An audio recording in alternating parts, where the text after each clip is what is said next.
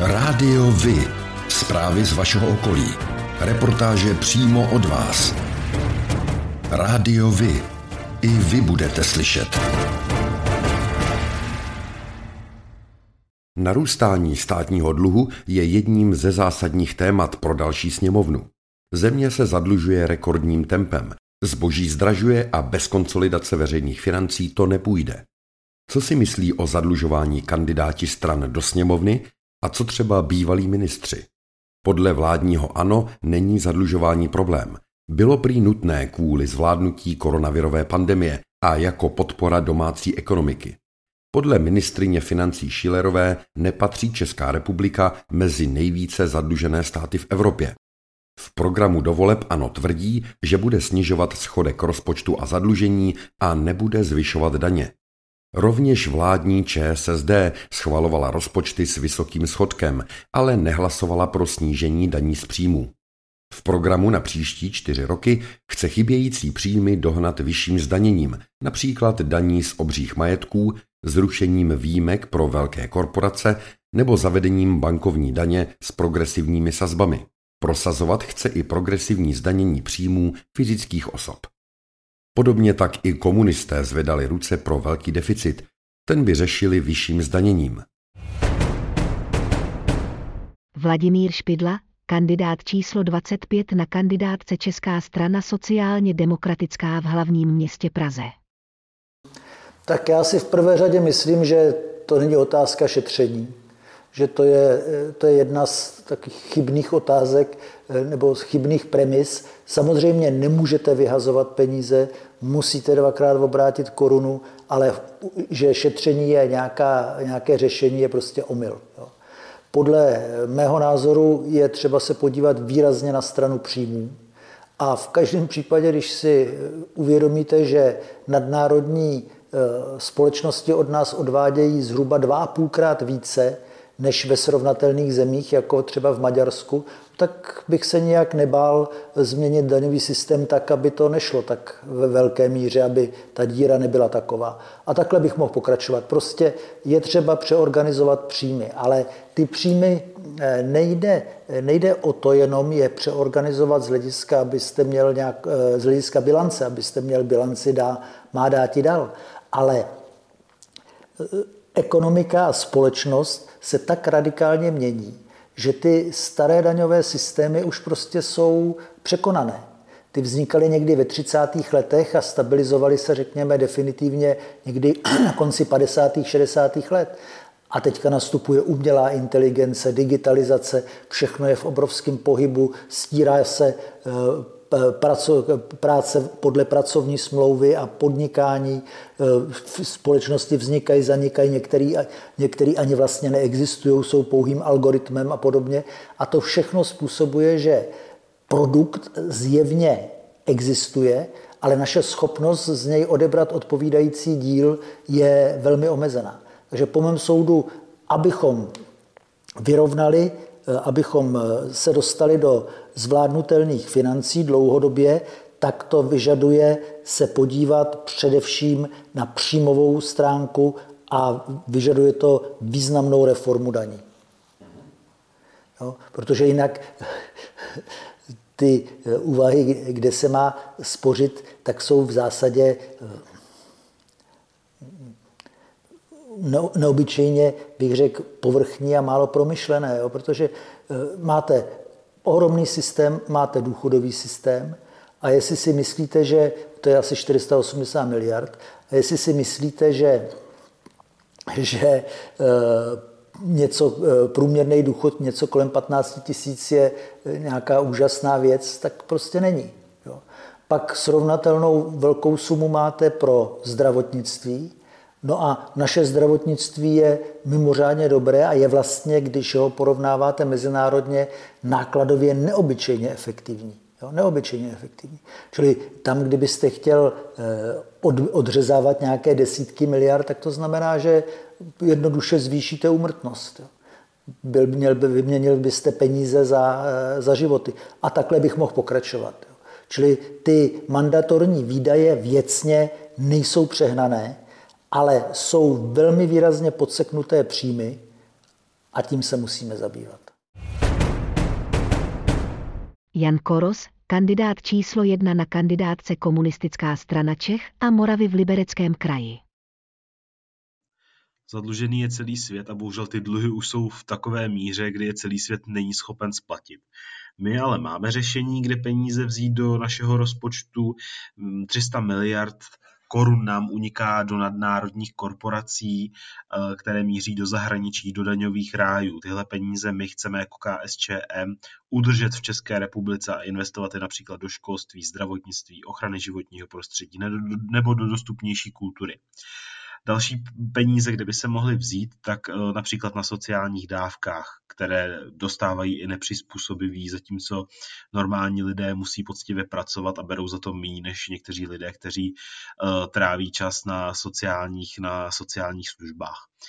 A poslední věc, kde chceme vzít peníze v rozpočtu, tak je progresivní zdanění. Myslíme si, že multimiliardáři by se měli podílet na obnově České republiky po covidové krizi. Opozice vnímá rozpočtovou situaci jako katastrofální. Zuzana Majerová-Zahradníková, kandidát číslo 1 na kandidátce Trikolóra Svobodní soukromníci v hlavním městě Praze. Tak samozřejmě ten způsob zadlužování se dá nazvat zločinný, protože, a o tom jsme mluvili v předchozí otázce, když vláda za rok a půl zlikviduje 200 tisíc živností a tudíž x set tisíc lidí, kteří měli práci, tak to je něco, co tady nikdy v životě nebylo. V prvé řadě vždycky se musíme podívat na to, kde škrtat. Tak to je i v osobním životě. Když na něco nemám, tak se podívám, kde musím škrtat. Takže vládní výdaje by se měly v prvé řadě seškrtávat, což se mimo jiné neděje ani teďka u nového rozpočtu. Zase chtějí rozhazovat dál a absolutně nemyslí na to, že se ty mandatorní výdaje musí snížit. Dále se musí naprosto omezit, nebo já bych řekla přímo zastavit výdaje na politické neziskovky, na inkluzi, na zbytečné úřady, kterých je opravdu spoustu, na zbytečnou agendu, ať už je to Ministerstvo pro místní rozvoj, Agentura pro sport. Dále je také nutné snížit daně, protože ekonomiku můžete nastartovat vždy pouze tím, že necháte ty peníze lidem. Jan Skopeček, kandidát číslo 1 na kandidátce Spolu ve Středočeském kraji. Já jsem se rozhodl na začátku léta, že zhubnu a že tím trošku přilákám pozornost na takovou knížečku, kterou jsem k těm volbám napsal, Manifest ekonomického realismu. A takovým motem té knížky, je tam toho samozřejmě víc, ale takovým motem té knížky je, že ten stát za poslední roky neuvěřitelně nabobtnal, přijal tisíce úředníků, začal vydávat výdaje v neuvěřitelné výši, ta výdajová strana rozpočtu se utrhla opravdu od ekonomické výkonnosti a toho, co si můžeme dovolit. A ten stát obrazně řečeno nabral tuk a stloustnul. A já říkám, že cesta pro budoucnost České republiky jako země moderní, rostoucí, kde se lidem daří, tak je přesto, že ten stát musíme znovu zeštíhlit, zefektivnit a proto jsem chtěl tomu trošku přilákat pozornost, tak jsem šel do takové 6týdenní výzvy, kdy jsem každý den chodil do posilovny, cvičil, k tomu jídelníček jsem upravil a přineslo to ovoce. Zhubnul jsem od té doby 10 kilo. Ale začíná to děsit mé okolí a když mě viděli ve čtvrteční debatě někteří, kteří mě třeba díl neviděli, protože teď nedělám nic jiného, než jezdím po kampani, tak mi začali volat, jestli už nejsem nemocnej a abych toho nechal. Tak myslím, že jsem na nějaký hladině, na který asi už se zastavím a spíš se to budu snažit udržovat. Čili já jsem určitě zhubnout chtěl, protože už to bylo nad to, co jsem byl zvyklý a co je dobré na straně druhé. Na straně druhé to byla taková příležitost upoutat pozornost na to téma a na tu knížečku, kterou jsem napsal. Radim Fiala, kandidát číslo 1 na kandidátce Svoboda a přímá demokracie SPD v Olomouckém kraji. Takové zadlužování je velký problém pro Českou republiku. My jsme malá země, my si to nemůžeme dovolit a do budoucna to bude znamenat, že to budou splácet ještě naši vnuci. A my jsme samozřejmě jako hnutí SPD hlasovali proti těmto obrovským deficitům státních rozpočtů. Kde vzít ty peníze? No, tak samozřejmě vláda se ani nepokusila šetřit. Kdyby se snažila ušetřit byť jednu jedinou korunu, tak řeknu, aspoň snahu měli, ale neměli, jim to bylo úplně jedno. Oni si vytvořili vatu, Nejvyšší kontrolní úřad řekl, že ten půlbilionový schodek vůbec nemusel být, že stačilo 300 miliard na souvislosti s koronavirem, takže vláda si tím pokryla všechny svoje potřeby, které potřebovala a možná do toho zahrnula i nějakou předvolební kampaň.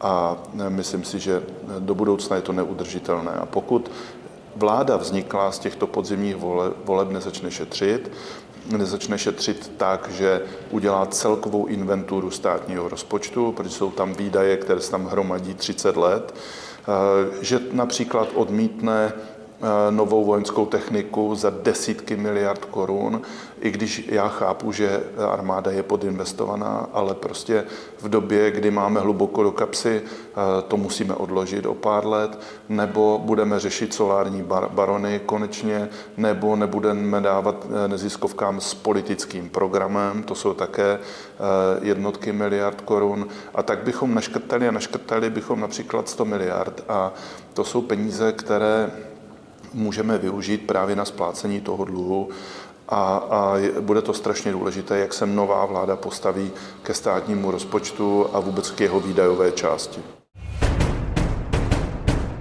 Tomáš Miller, kandidát číslo 1 na kandidátce Piráti a starostové v Olomouckém kraji. Kdybych jako starosta hospodařil jako tato republika, tak již naše obec dávno zkrachovala. Chceme vytvořit podmínky pro podnikatele, aby se mohli rozvíjet a investovat. Protože tak, jak poroste naše ekonomika, poroste i příjem státu. Šetřil bych primárně na provozu státu a v tomto nám může pomoct digitalizace, kde jsme schopni ušetřit až 2% HDP, což v našem případě dělá až 100 miliard korun. Zbyněk Stanjura, kandidát číslo 1 na kandidátce Spolu v Moravskoslezském kraji. Podle mě problém není na straně příjmů. Platíme relativně hodně daní. Pro příští rok vláda počítá s rekordním příjmem z daní, do kterého já počítám i sociální pojištění a zdravotní pojištění. Takřka 2 miliony korun zaplatí daňoví poplatníci příští rok. Takže problém je na výdajové straně. Najednou vláda i v tom předvolebním období rozdává peníze, na které nemá, a ty dluhy bude muset někdo platit. Už jenom na úrocích platíme kolem 50 miliard korun ročně a to jsme nevrátili jedinou korunu dluhu, takže dlouhodobě to udržitelné není a musí se s tím něco udělat a vláda s tím opravdu nechce udělat vůbec nic a my chceme ten dluh postupně snižovat. Luboš Zálom, kandidát číslo 2 na kandidátce Trikolóra Svobodní soukromníci ve Středočeském kraji. Musíme se zbavit představy, že zdroje jsou a že dluhy se neplatí. Připadá mi, že tyhle socanské teze snad převzali politici napříč celým spektrem. Jak říká známý citát, socialistům nakonec vždycky dojdou peníze, včetně peněz těch druhých. A jediný smysluplný koncept tedy je zeštihlovat stát, rušit agendu úřadů a nakonec i úřady samotné. Svobodní mají už mnoho let připraven seznam úřadů na zrušení a určitou cestou by měla být i privatizace institucí, které stát nemá držet v rukou, jako je například Česká pošta. Stačí se podívat, jak za poslední léta stát vyrostl a je jasné, proč zadlužení tak roste. A i když se to bude zdát jako paradox, tak důležitým krokem je snížení daní. Za prvé tak, aby se o sebe lidé mohli postarat sami a stát se mohl zeštílit, ale také proto, že při snížení daní je ve skutečnosti možnost vybrat peněz více. To je podle mého názoru pravicová cesta, jak ozdravit veřejné finance. Tomio Okamura, kandidát číslo 1 na kandidátce Svoboda a přímá demokracie SPD v Moravskoslezském kraji. Samozřejmě udržitelné není a opět si pomůžou tvrdými čísly. I ekonomové už upozornili na to, že jestli bude zadlužování probíhat tímto tempem, tak za tři roky narazíme na takzvanou dluhovou brzdu, kterou máme v zákoně, je to 55% HDP a v tom okamžiku vlastně už nemůže vláda dále zadlužovat a je potřeba osekat výdaje.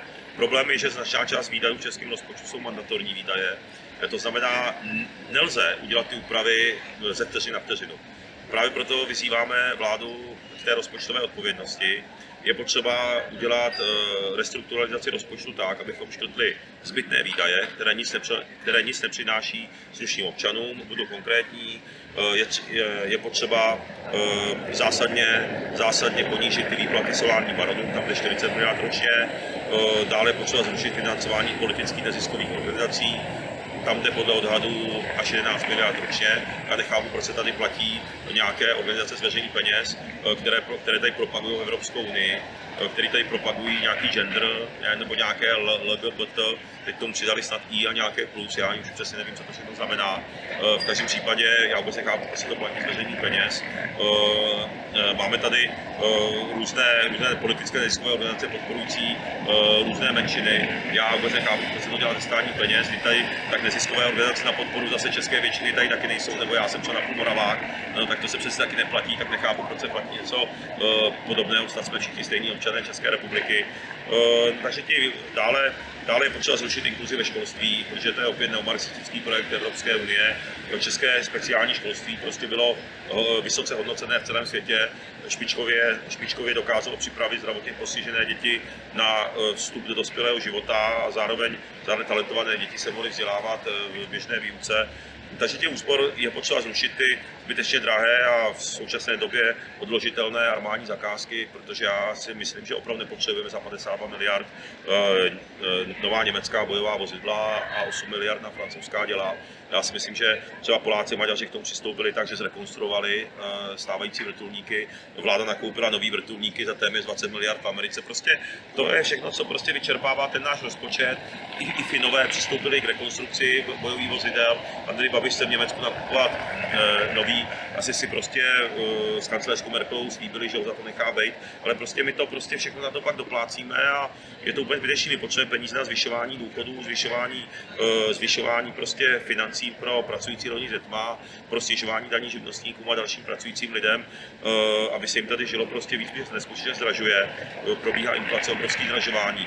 Je potřeba zásadně taky odmítnout zelený úděl EU Green Deal, protože to přinese zdražení až ve 100% energií, lidi už to prostě nepoplatí.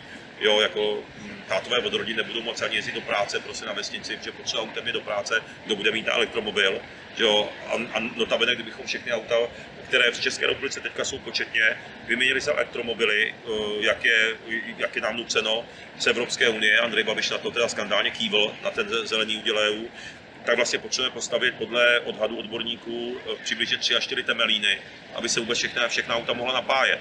Takže je to zcela nereálný projekt, který likviduje úplně i peněženky českých občanů, českou ekonomiku a budeme závislí na zahraničí a budeme vazalem někoho ciziny. Takže to jsou všechno ty problémy, kde lze ušetřit zásadně. Je potřeba zvýšit potravinovou soběstačnost. My jsme v 90. letech byli ještě potravinově soběstační v základních potravinách, které lze pěstovat na území České republiky, brambory, byla brkev další. Opět to vysává naší pokladnu, vysává to peněženky našich občanů, kde se na úrodné půdě pěstují, jsou tam solární elektrárny, montovny, řepka, draze dovážíme potraviny, jabka z dovozu jsou za 90 Kč, když jsou tuzemským, tak jsou prostě za 30 Kč, jo, a tak dále, takže to jsou všechno je potřeba překopat tak, aby prostě těch peněz bylo dost. Strany, které usilují o místo ve sněmovně, jsou proti velkému zadlužování. Jan Michal Kubín, kandidát číslo 1 na kandidátce Hnutí Prameny v hlavním městě Praze. Tak my víme a všichni to vědí, jak z mikrosvěta prostě rodiny a firmy, bohužel v rámci společnosti státu, rozpočtu státu a měst si to už občan tolik neuvědomuje, jak zadlužování je nesmyslné, ve finále zbytečné, neodpovědné a opravdu destruktivní. Jo? Když si uvědomíme, že dneska stát je 460 000 prostě úředníků v desítkách různých institutů, institucí, orgánů a různých neziskovek, kdy prostě máme obrovské daňové zatížení, tak v rámci decentralizace my bychom převedli většinu těchto rezortů, agent právě do rezortů a snažili bychom se vlastně zredukovat teda administrativu a vytvořit opravdu štíhlou, profesionální, tím pádem i levnou, zjednodušenou administrativu, která má sloužit a ne, která vlastně blokuje rozvoj společnosti. Z hlediska rozpočtu bychom si, myslím, uměli ušetřit minimálně nějakých 100, možná 200 miliard každý rok v nákladech. Jan Konrád, kandidát číslo 1 na kandidátce Koruna Česká, Monarchistická strana Čech, Moravy a Slezska v Libereckém kraji. Zadlužování státu je neudržitelné a sebelikvidační. Stát nemusí vybírat více peněz, stačí se lépe soustředit na přerozdělovací funkci státu. Tedy rozdělovat a podporovat ty sektory, které to potřebují, a rozdělovat ty peníze s rozmyslem a ekonomicky udržitelným způsobem. No a šetřit se musí samozřejmě všude. Jan Sedláček, kandidát číslo 1 na kandidátce Aliance národních sil v Plzeňském kraji. Zadlužování je podle mě neudržitelné a musí se řešit. Za prvé je potřeba zastavit vyvádění peněz z České republiky do zahraničí nad národními korporacemi, kdy řádově nějakých 300 miliard korun ročně odchází z naší republiky do zahraničí, například na dividendách velkých korporací. A to je potřeba řešit. Dále je potřeba osekat zbytečné státní výdaje na byrokracii, na kofinancování těch zbytečných projektů, které se tady vymyslí Evropská unie, nebo například na ty takzvané dotace pro některé neziskové organizace, které provádí politickou činnost a tyto dotace si podle mě nezaslouží. Jan Pleskač, kandidát číslo 12 na kandidátce Spolu, ODS, KDU-ČSL, TOP 09 ve Středočeském kraji. Zadlužování českého státu je obrovský problém. Řešit ho bude ho muset řešit nová vláda, bude muset předkládat takové návrhy rozpočtů, které budou reálné, budou odrážet reálný stav ekonomiky, ne tak, jako je tomu dnes. A český stát bude muset začít šetřit u sebe, ve svých provozních výdajích, v nákladech. Další zvyšování daní naprosto odmítám a nikdy bych pro něj nehlasoval. A je třeba si tady říct, že český stát za posledních 8 let levicových vlád a vlád Andreje Babiše nabral obrovské množství úředníků, desetitisíce nových úředníků. Stát nám nabobtnal, je obrovský, je pomalý, je nehybný a stojí nás obrovské množství peněz. A je potřeba řešit výdaje, je potřeba škrtat právě v těchto položkách. Rádio Vy. I vy můžete být slyšet. V uplynulém období se do politiky poměrně razantně vrátilo téma daní, které dříve dominovalo rozdělení na levici a pravici. Vedlo k tomu zrušení superhrubé mzdy, kterou společně schválili ANO, ODS a SPD. Lidem tak každý měsíc zůstává více peněz v peněženkách. Do státní kasy ale snížení daní zaseklo sekeru. Většina kandidujících stran tvrdí, že daně zvyšovat nebude. Vládní ANO svým voličům slibuje, že daně zvyšovat nebude. Andrej Babiš ve svém programu tvrdí, že bude pokračovat v jejich zjednodušování a také v rušení daňových výjimek. Jako jedna z mála stran se sociální demokracie netají plánem na zvýšení daní. Pro zrušení superhrubé mzdy její poslanci nehlasovali. Po volbách by sociální demokraté prosazovali progresivní zdanění příjmů fyzických osob, zavedení tzv. Milionářské daně z velkých majetků, digitální a bankovní daň a další druhy zdanění, které mají podle programu ČSSD cílit na bohatší lidi a korporace. Vedle toho chce sociální demokracie i daně snižovat, a to například DPH u základních potravin nebo pro malé a střední podniky. Podobně jako ČSSD, i komunisté, kteří podporovali vládu Andreje Babiše, by rádi zavedli miliardářskou daň. Chtějí také výrazněji zdanit nadnárodní firmy a komerční internetové giganty. Rovněž počítají se zavedením bankovní a digitální daně. Koalice starostů a pirátů si uvědomuje nutnost hledat nové zdroje příjmů, aby zmírnili dopady daňových změn provedených v roce 2020 na státní rozpočet a snížili tempo zadlužování. O zvyšování daní nemluví. Peníze chtějí najít v rychlejším růstu ekonomiky, zlepšeném výběru daní a zvýšení efektivity státu. Zrušili by daňové výjimky a zdanili digitální giganty či těžbu nerostných surovin. Na zvyšování daní se nechystá ani koalice Spolu. Její kandidáti chtějí vytvořit pravidlo daňové brzdy, které stanoví strop daňového břemene. Jakmile její složená daňová kvóta dosáhne, zvyšování daní bude automaticky vyloučené. Vedle toho chce koalice zavést daňové prázdniny pro rodiny s dětmi a chce zakročit proti daňovým únikům a obcházení daní internetovými korporacemi. Jaké daně byste po volbách měnili a jak? Luboš Zálom, kandidát číslo 2 na kandidátce Trikolóra Svobodní soukromníci ve Středočeském kraji. Já se domnívám, že cestou, jak napravit veřejné rozpočty, je zeštihlování státu a ku podivu také snižování daní, protože jak říkají ekonomové, tak pokud daně snížíte do určité míry, tak ve skutečnosti vyberete víc, protože firmy a vlastně občané nemají takovou vlastně motivaci se před tím daněním nějakým způsobem skrývat. Ale především stát má být malý a šetřit má v první řadě u sebe.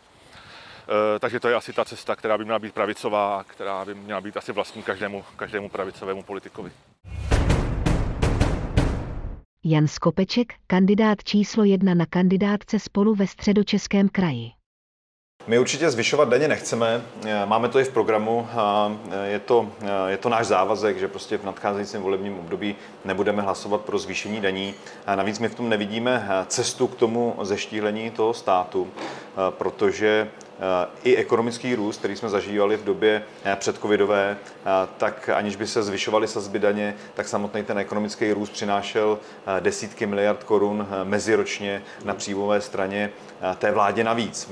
Čili i dokonce v tom nejrekordnějším roce získala vláda z roku na rok o 100 miliard korun navíc, které mohla přerozdělovat. A z toho inkasa navíc neušetřila ani korunu, přestože ještě nebyl covid, přestože byl ekonomický růst. A já jsem přesvědčen, že stejně tak by to dopadlo ve chvíli, kdybychom zvýšili daně, že by se meziročně nevybralo 100, ale třeba 150 miliard korun navíc, ale stejně tak jsem přesvědčen, že z těch 150 miliard by se neušetřila ani jedna koruna a to zvýšení daní by vedlo jenom ke zvýšení přerozdělování bez toho, aniž by to mělo efekt v nižším schodku nebo ve snížení zadlužení. My jsme přesvědčeni, že ta cesta vede přes výdajovou stranu, také když se na ní podíváme, tak za toto volební období, jenom za toto volební období narostla ta výdajová strana rozpočtu z 1,2 bilionu na 1,8 bilionu korun. O 600 miliard korun navíc jsme za 4 roky začali vydávat více na té výdajové straně rozpočtu. A ta výdajová strana rozpočtu se úplně utrhla od ekonomických možností a ekonomického výkonu této země a určitě to nejde svádět jenom na covid, ty covidové programy a covidové peníze tam nehrají dominantní roli. Koneckonců Nejvyšší kontrolní úřad konstatoval, že v tom covidovém roce, kdy byla první ta obrovská sekera, tak zhruba polovina nákladů byla spojena s covidem a polovina těch výdajů souvisela úplně s jinými věcmi. Tomio Okamura, kandidát číslo 1 na kandidátce Svoboda a přímá demokracie SPD v Moravskoslezském kraji. SPD má v tomto zásadní přístup. My odmítáme zvyšování daní českým občanům a českým firmám, protože jsme přesvědčeni o tom, a mluvil jsem o tom v minulé otázce, my jsme představili úsporný balíček v hodnotě 150 miliard korun zbytných výdajů, které nic nepřináší slušným lidem. No a samozřejmě v prvé řadě je potřeba restrukturalizovat ten rozpočet, udělat ty škrty těch zbytných výdajů, které se netýkají vůbec slušných lidí. No a samozřejmě my jsme přesvědčeni, že potom ten rozpočet dostatečně stabilizovat. Se týče daní, tak se jediné 2 daně, které bychom zavedli, a to se vůbec netýká ani českých občanů, ani českých firem, tak je v podstatě zdanění, vyvádění zisku nadnárodních korporací České republiky, protože dneska je situace, že když si vyplácí majitel zisk české firmy v České republice, tak to podléhá zdanění 15%. Ovšem nadnárodní korporace kvůli výjimce, kterou přijala vláda ČSSD za Vladimíra Špidly, protože poklekli před Evropskou unii, servilně sklonili hlavu a poškozuje to doteď všechny české firmy a jejich zaměstnavatele, tak nadnárodní korporace, které generují zisky v České republice, tak mají možnost si vyvést ty zisky do daňových rájů, například na Kypru a tedy taky v Evropské unii. No, takže my chceme zavést tu stejnou 15% daň pro ty nadnárodní cizí korporace, bychom srovnali podmínky s českými firmami. Takže to není. Takže znova říkám, jsme proti zdanění, proti zvyšování daní českých firm a českým občanům. A mimochodem, tato daň, která pouze se srovnají podmínky s českými firmami, 15%, 300 miliard, které vyvádí, to máme 45 miliard do státního rozpočtu.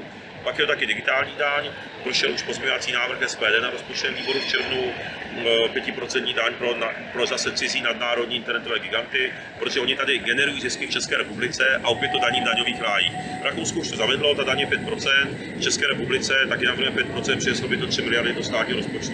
Takže znova říkám, chceme jenom srovnat podmínky tak, jak je to, aby to bylo, aby měli všichni rovné podmínky v České republice a žádné zvyšování daní pro české firmy a pro české občany a to je přesně v souladu s tím, co navrhuji.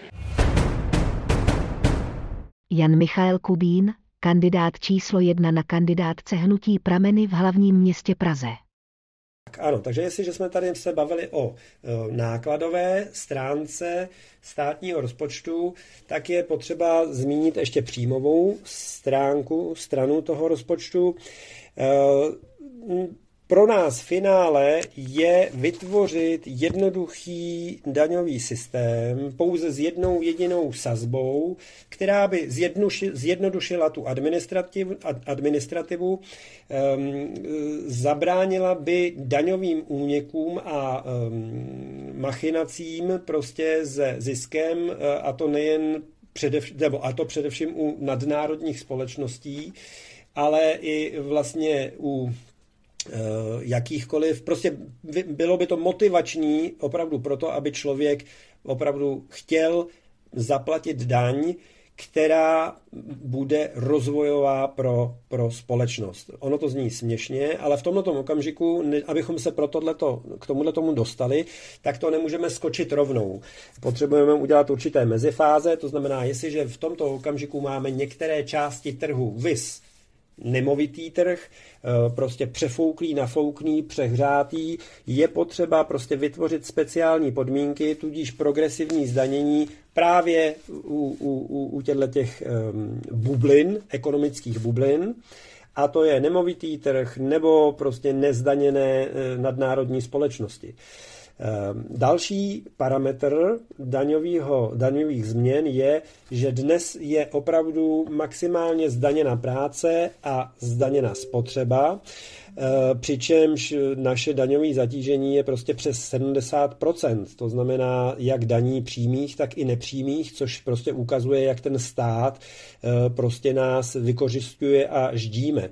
To znamená změnit postupně rozložení těch jednotlivých daní, zjednodušovat a přejít opravdu postupně k té jedné dani, která bude jednoduchá, srozumitelná a, jak opakuju znova, motivační. Jan Konrád, kandidát číslo 1 na kandidátce Koruna Česká, Monarchistická strana Čech, Moravy a Slezska v Libereckém kraji. Tak rozhodně bychom usilovali o zjednodušení daňového systému spotřební daně z 21%, 15% a 10%, dohromady na 12%. A nedělali bychom rozdíly mezi dalším spotřebním zbožím. Dále bychom chtěli omezit daň na zdravotní a sociální pojištění, kde zaměstnavatel odvádí 33,8%, z toho 24,8% na sociálním pojištění a 9% na zdravotním pojištění. A tuto daň omezit na 15%. Zaměstnavatel by nebyl tímto tak ždímán a zaměstnával by více zaměstnanců. Dále by mohl nabírat více lidí a samozřejmě by nemusel zaměstnávat lidi na černo. A dále bychom chtěli sjednotit daň z příjmu fyzických osob, zrušit daň 23%, to znamená víc než 141 000 korun ročně, u lidí, kteří mají takto vysoký příjem, a to si myslíme, že je velmi diskriminační vůči podnikatelům například, nebo vůči manažerům, kterým se daří a tak dále. Jan Sedláček, kandidát číslo 1 na kandidátce Aliance národních sil v Plzeňském kraji. Rozhodně zvýšíme daňové úlevy za děti, za slušně vychovávané děti, aby člověk, který pracuje, si tím pádem mohl více hezké daní odpočíst, aby to lidi motivovalo vlastně k větší porodnosti. Rozhodně nebudeme zvyšovat DPH a podobné daně, spíš je výhledově i snížíme, aby se kompenzovalo to současné zdražování. A kde naopak bychom daně zvýšili, jsou daně u nadnárodních firm, které odvádějí zisk z České republiky, tak tam bychom to zdanili více, aby více peněz zůstávalo tady v České republice. Jan Pleskač, kandidát číslo 12 na kandidátce Spolu, ODS, KDU-ČSL, TOP 09 ve Středočeském kraji. Já bych se velice rád zasadil o zjednodušení daňového systému v České republice. O zjednodušení daně z přidané hodnoty, o zavedení jednotné sazby DPH. Velice rád bych se zasadil o jednotnou daň z příjmu, respektive jednotnou daňovou sazbu z příjmu, jak fyzických, tak právnických osob. Návrhy, jak různé sektorové daně a podobné věci mi přijdou úplně nemístné. A je potřeba, aby daně byly nejenom jednoduché, ale byly i přiměřené. A myslím si, že příští vláda by se měla velice zaměřit na snížení celkové daňové zátěže, která v dnešní době jak v průměru zemí Evropské unie, tak v průměru zemí OECD je velmi vysoká a je potřeba s naší daňovou zátěží něco dělat a daňovou zátěž snížit. Takže za mě jednoznačně daně nižší. No tak je to příběh spíše o selhávání. Rádio Vy. I vy můžete být slyšet. Podpořili byste úplné zrušení hotovosti? Nebo naopak považujete za důležité její zachování? Myslíte, že by právo na platbu v hotovosti mělo být zakotveno v ústavě? Luboš Zálom, kandidát číslo 2 na kandidátce Trikolóra Svobodní soukromníci ve Středočeském kraji. Mít možnost platit v hotovosti znamená udržovat si naprostou nezávislost a svobodu. Není divu, že současní politici se tak těší, že jednou hotovost zcela zruší a lidem zůstane možnost platit jen bezhotovostně. Mají proto několik důvodů. Za prvé samozřejmě dohled nad každým občanem, co si kupuje, za co utrácí a vlastně jak žije. Za druhé otvírá se tady možnost určité nepohodlné osoby zcela vyřadit z ekonomického života, prostě tím, že se jim odepřou bankovní služby. To nebezpečí je reálné, viz nedávný krok služby PayPal, který zrušil účty některým pravicovým aktivistům a komentátorům. Za třetí, státu by se otevřela možnost konfiskovat lidem peníze, a můžeme tomu klidně dál říkat daně, přímo z jejich účtu.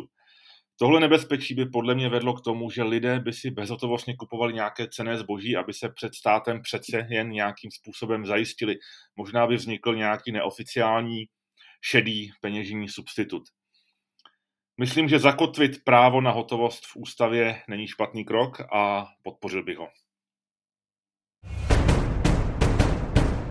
Jan Karos, kandidát číslo 1 na kandidátce Komunistická strana Čech a Moravy v Libereckém kraji. Ano, myslím si, že platba v hotovosti by opravdu měla být zakotvena v ústavě, a to z jednoho jediného důvodu. Už v současnosti Evropská unie rozhodla o tom, že v roce 2025 by měla být omezena platba v hotovosti. A to je nesmírný problém, protože samozřejmě ty vaše údaje, kde platíte, jak platíte, budou k dispozici všem bankám a nadnárodním korporacím, kteří s nima budou moci zacházet, jak budou chtít. Takže jednoznačně zachovat platbu v hotovosti. No tak je to Rádio Vy. I vy můžete být slyšet. Jak hodnotí rozpočtové schodky bývalí premiéři nebo ministři financí? Miroslav Kalousek, ministr financí v letech 2007 až 2009 a 2010 až 2013. Ministerstvo financí, které by mělo být strážcem veřejných rozpočtů, je motorem otvírání nůžek mezi příjmy a výdaji s velmi neblahými konci. To je prostě projídání budoucnosti a risk s budoucností, znovu opakuji, každého z nás, protože to je politika, kterou se v budoucnu ohrožuje sociální i zdravotní péče každého z nás. I ta atmosféra na tom ministerstvu financí tomu odpovídá. Ten zbytek odborníků, který tam zůstal, si samozřejmě dobře uvědomuje, jaká je to politika. Nelíbí se jim to, poslouchat musí a z toho pak vychází i jejich motivace. Vlastimil Tlustý, ministr financí v letech 2006 až 2007. No, ono je to těžké říkat, protože ono to zatím není vidět. Takže musím být opatrný, abych tu katastrofu nelíčil v těch nejčernějších barvách, ale nebude to trvat dlouho a ti, co se teď budou divit, co to říkám, tak se přestanou divit a začnou se divit něčemu úplně jinému. Veřejné finance jsou v dluhové vývrtce, nebo dá se tomu říkat různě, ale tempo, jakým byly vytvořeny dluhy na velice pochybné účely, ještě k tomu jenom tady řeknu, že NKÚ konstatovalo, že z těch 100 miliard takzvaně na covid téměř polovina nemá s covidem nic společného. To je jenom záminka, která je používána na ty astronomické dluhy. A můžeme se pokoušet hledat vysvětlení, proč je tak velká suma, typu bilion korun, vynakládáno na něco, co fakticky s covidem nesouvisí. Tak to vysvětlení je jednoduché, ono přitom hašení téhle infekce hodně jde o politické cíle. Hodně jde o to udělat před veřejností dojem, že se skoro nic neděje, přitom se děje, část ekonomiky je těžce postižená. V poslední době zveřejňovaná relativní čísla, jak je to výborný proti loňskému roku. To jsou tragická čísla, protože v loňském roce, proti kterému je to podobná, to byla také tragédie. Takže my tady stojíme na prahu ekonomické krize, stojíme na prahu situace, a to se můžu vrátit k původní otázce, kde vzít peníze jenom na splácení, jenom úroků z těch dluhů. Protože zapamatoval jsem si 3 čísla. V loňském roce úroky ze státních dluhů činily 40 miliard ročně. To jsou jenom úroky placené bankám. Mnoho lidí si myslí, že státní dluh neexistuje, tak z toho, že se platí z něho úroky, se dá dokázat, že existuje. Tak za loňský rok 40, letos myslím, že to má být kolem 70, to se teprve dozvíme, ale očekává se, že úroky ze státního dluhu budou místo 40 v loni 70. A příští rok přes 100. Teď si nepamatuju přesně, jestli 110 nebo 120. Tak už jenom z toho tempa, jak narůstají ty úroky, by si soudný člověk, který třeba řídí rodinné finance, mohl říct, hele, mámo, to je nějaký divný, to nám to nějak roste strašným tempem. A teď řeknu další velice nepříjemnou pravdu, stát žádné peníze nemá, stát jenom sebere svým občanům peníze, které někam vloží, někam je pošle, to znamená, ta kardinální otázka dneska zní, komu se těch 70 minus 40 nebo 120 minus 40, kolik se tyhle ty desítky miliard, komu se seberou? Kde to chcete vzít? Jakou zavedete novou daň nebo jak zvýšíte ty stávající daně? To je ta ústřední otázka, na které to všechno stojí. A všimněte si, že na politické scéně se o tom vůbec nediskutuje. Jako kdyby ta otázka neexistovala. Já žasnu nad tím, že to nikoho netrápí. Je to teda v rámci všeobecného nadšení pro dluhy, to jsem pochopil, že tak, jak se zadluží domácnosti, tak to je taky neuvěřitelný, tak ono to nikoho netrápí, ale ty, co to netrápí, bych chtěl upozornit, platit se to stejně bude a trápit vás to bude, protože vy budete ti, kterým to bude muset ten stát sebrat. To je naprosto jasné. No a to, že se něco děje, i ti, co nechtějí vidět, tak na jedné věci už to vidí. Dramaticky rostou ceny, zejména, a to je úplné strašidlo, jak rostou ceny nemovitostí. To se samozřejmě promítne do růstu nájemného, rostou ceny potravin, a protože vláda se rozhodla řešit situaci tiskem peněz, tak založila velikou inflaci. A já zírám nad tím, jak tomu tleskají jejich voliči, kteří to zaplatí. Každá ta teta Nováková, co se raduje z toho, jak dostane 500 nebo 800 korun důchodu, ta, ne už 500 nebo 800, ta tisíce za rok zaplatí ve zvýšených cenách, protože důsledek téhle politiky je neúprosný.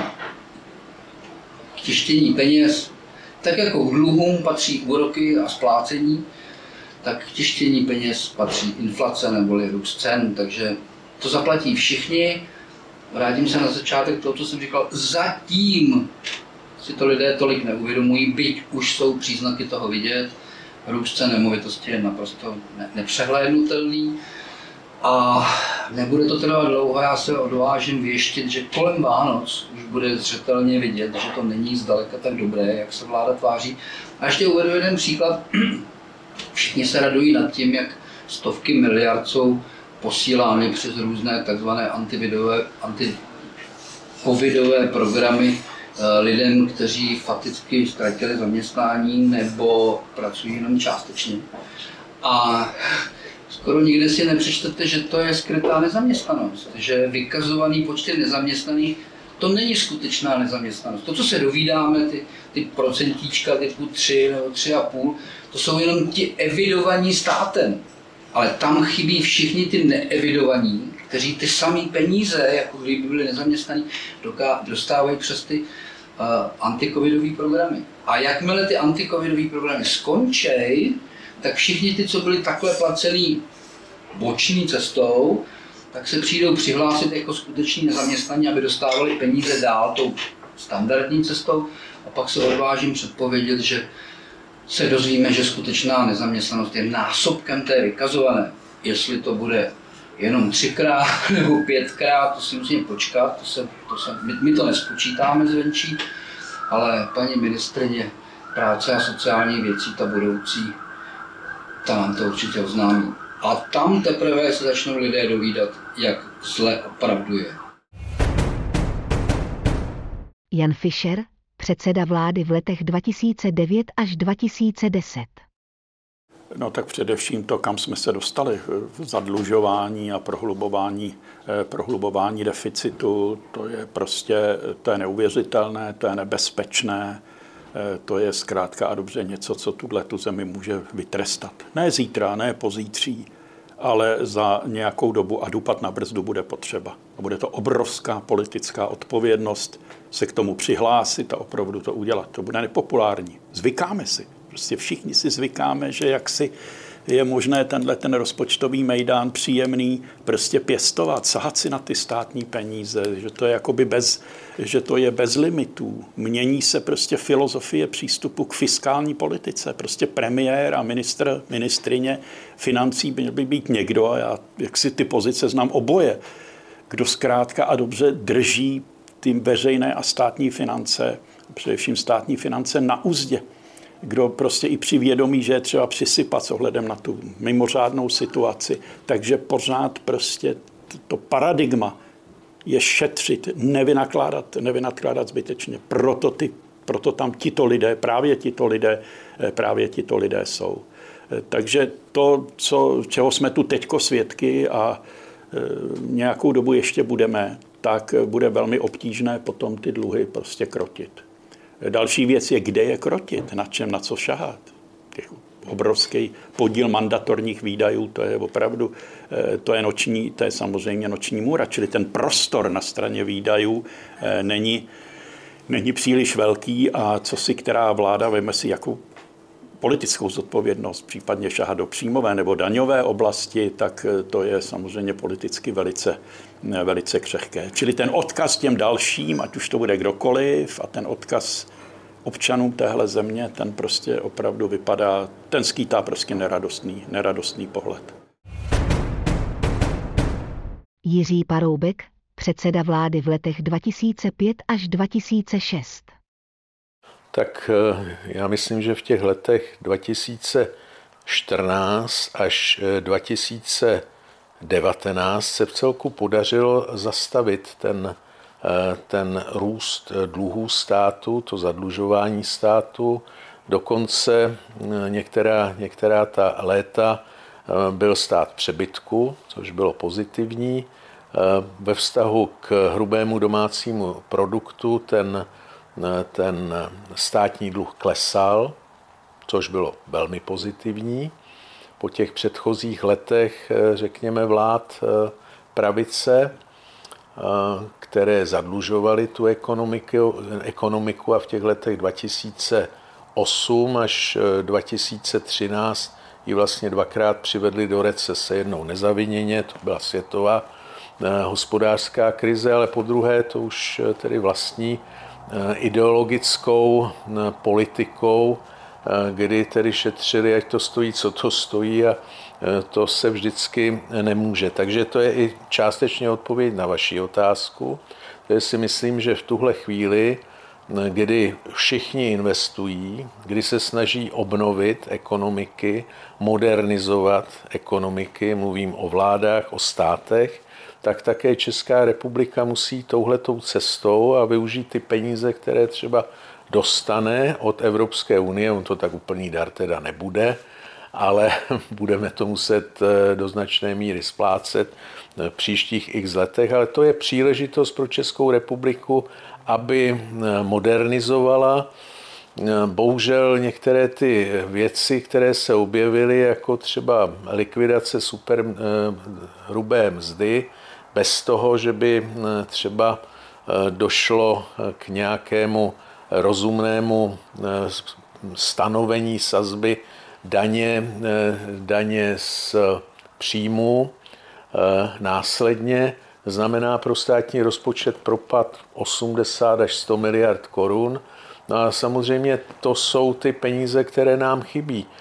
Pochopitelně i ta krize, která nastala v důsledku koronaviru, no tak aby to hospodářství se udrželo, aby se udržela zaměstnanost, aby se udržely i živnosti, protože někteří ti živnostníci, vlastně 100 000 živnostníků, mají velké problémy, takže určitým zájmem státu, ne snad povinností, ale zájmem státu je všem těmhletěm skupinám lidí pomoci, no tak všechno stojí peníze, takže na jedné straně nemůžeme říkat podporujte podnikatele, a na druhé straně říkat, že teda se moc zadlužujeme, takže to jde jaksi proti sobě. Ale já si myslím, že 4leté období, které teď nastane po volbách pro tu příští vládu, tak by mělo být období také konsolidace veřejných financí. To znamená, abychom přiblížili ten výsledek státního rozpočtu podle možnosti kladné nule. Když to řeknu takhle, to znamená, aby třeba ten rozpočet byl vyrovnaný, pokud možno vyrovnaný, anebo v mírném přebytku. Je otázka, jestli je to možné bez nějakých zásahů do daní.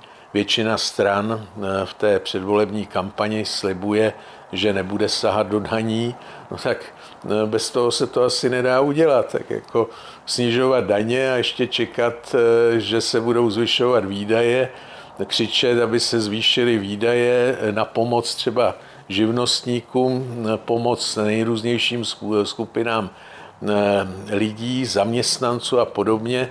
A přitom si myslet, že je možné vyrovnaný nebo dosáhnout vyrovnaného nebo dokonce přebytkového státního rozpočtu, no tak to jsou chiméry, takže je potřeba ty věci řešit realisticky a ty strany, většina těch stran, musím říci, že k tomu nepřistupuje realisticky a o to je to nebezpečnější pro republiku a pro občany, protože vlastně nevíme u většiny těch stran, co vlastně chtějí dělat. Mirek Topolánek, předseda vlády v letech 2006 až 2009. tak to zase není jenom problém České republiky. Už ta minulá krize, a to taky způsobilo to dvojité V, tu druhou ekonomickou krizi v České republice, kdy poté, co my jsme se rozhodli šetřit celkem správně a hledat ty rezervy ve výdajích, tak se Evropská centrální banka rozhodla natisknout peníze a rozvolnit, čímž sice postihovala střední třídu, ale nás vlastně nám způsobila tenhleten problém, což byl trochu exogenní vliv a nikoli jenom daný ministrem Kalouskem, tehdejší vládě Petra Nečase. Já nevidím problém jenom v tom, že se ty vlády zadlužují, a ta naše enormně, skoro nejvíc vlastně v celé Evropě. Vidím problém v souběhu natištěných peněz, rozvolňování s tím, že nejsou alokovány správně nebo optimálně, že se dávají do projektů, které se ale nepochybně nebudou řešit ten náš problém do budoucna. A souběh s tím, co nastalo s covidem, a to je zdražení služeb, zdražení materiálu, zdražení výrobku jednotlivých komodit, což vede k poměrně vysoké inflaci. Už dnes se centrální banka bojí, že se můžeme dostat k inflaci kolem 4%, pokud ne víc. A ten souběh těch dvou faktorů, to je vysoký dluh a riziko ztráty důvěry, zdražení obsluhy našeho dluhu s těmi inflačními tlaky může tu ekonomiku dostat do velmi vážných problémů. To, jak je to řešitelné, vůbec ne nějakým radikálním způsobem. Myslím si, že to neřeší ani uplácení těch lidí a jakoby touha zvýšit spotřebu domácí a tím tu ekonomiku jako udržet, případně nastartovat. Musí přijít někdo, kdo pochopí, že za všechno se platí, že vlastně ta neviditelná ruka trhu, někdy zesměšňovaná, prostě funguje a že se to, co vlastně pácháme na té ekonomice, projeví někde jinde a to už se projevuje. Žádné rychlé řešení není. Všechny ty reformy veřejných rozpočtů se provádějí zhruba z 1/3 na příjmové straně rozpočtu a ze 2/3 na výdajové, což je v situaci, kdy si lidi zvykli, že stát za ně řeší úplně všechno. A došlo k obrovskému morálnímu hazardu těmi kroky, které ta vláda dělá, jakým způsobem si uplácí ty voličské skupiny, tak je na výdajové straně složité. A na té příjmové neznám nikoho, kdo by před volbama řekl, že bude razantně zvyšovat daně. Nicméně k nějakým změnám, jak na příjmové, tak výdajové straně, dojít musí. Šetřit se dá, i když to nejsou zásadní částky, nejsou to věci, které by nějakým zázračným způsobem obrátily ten trend zadlužování a zvyšování toho schodku, je samozřejmě ve výdajích toho státu a agendy toho státu, což ale není řešitelné jenom tím, že bych řekl, propustím tolik a tolik úředníků, to asi není. Musí se rušit ty zbytné agendy, musí se optimalizovat chod státu, kdy je zcela evidentní, že se obejdeme bez 1/3 nepochybně těch lidí, kteří pracují ve státní a veřejné správě, a musíme to udělat tak, aniž bychom postihli ty obory, které naopak chceme posílit, a to je obrana země, to je vnitřní pořádek, to jsou školy, to jsou nemocnice, a ukázalo se, že se toho nevyplácí podcenit. Takže nesmírně složitý problém, který vyžaduje od té příští reprezentace docela velkou rozvahu a taky odvahu k tomu, aby dělali kroky a obhájili je. A není to na žádné radikální řešení. Neočekávám, že by to politicky neustál, ale myslím si, že by ta ekonomika nepotřebuje teď velké jakoby rozkmitání v té situaci, v které je. Nejen premiéři, ministři, poslanci a starostové. I vy můžete být slyšet. Rádio Vy.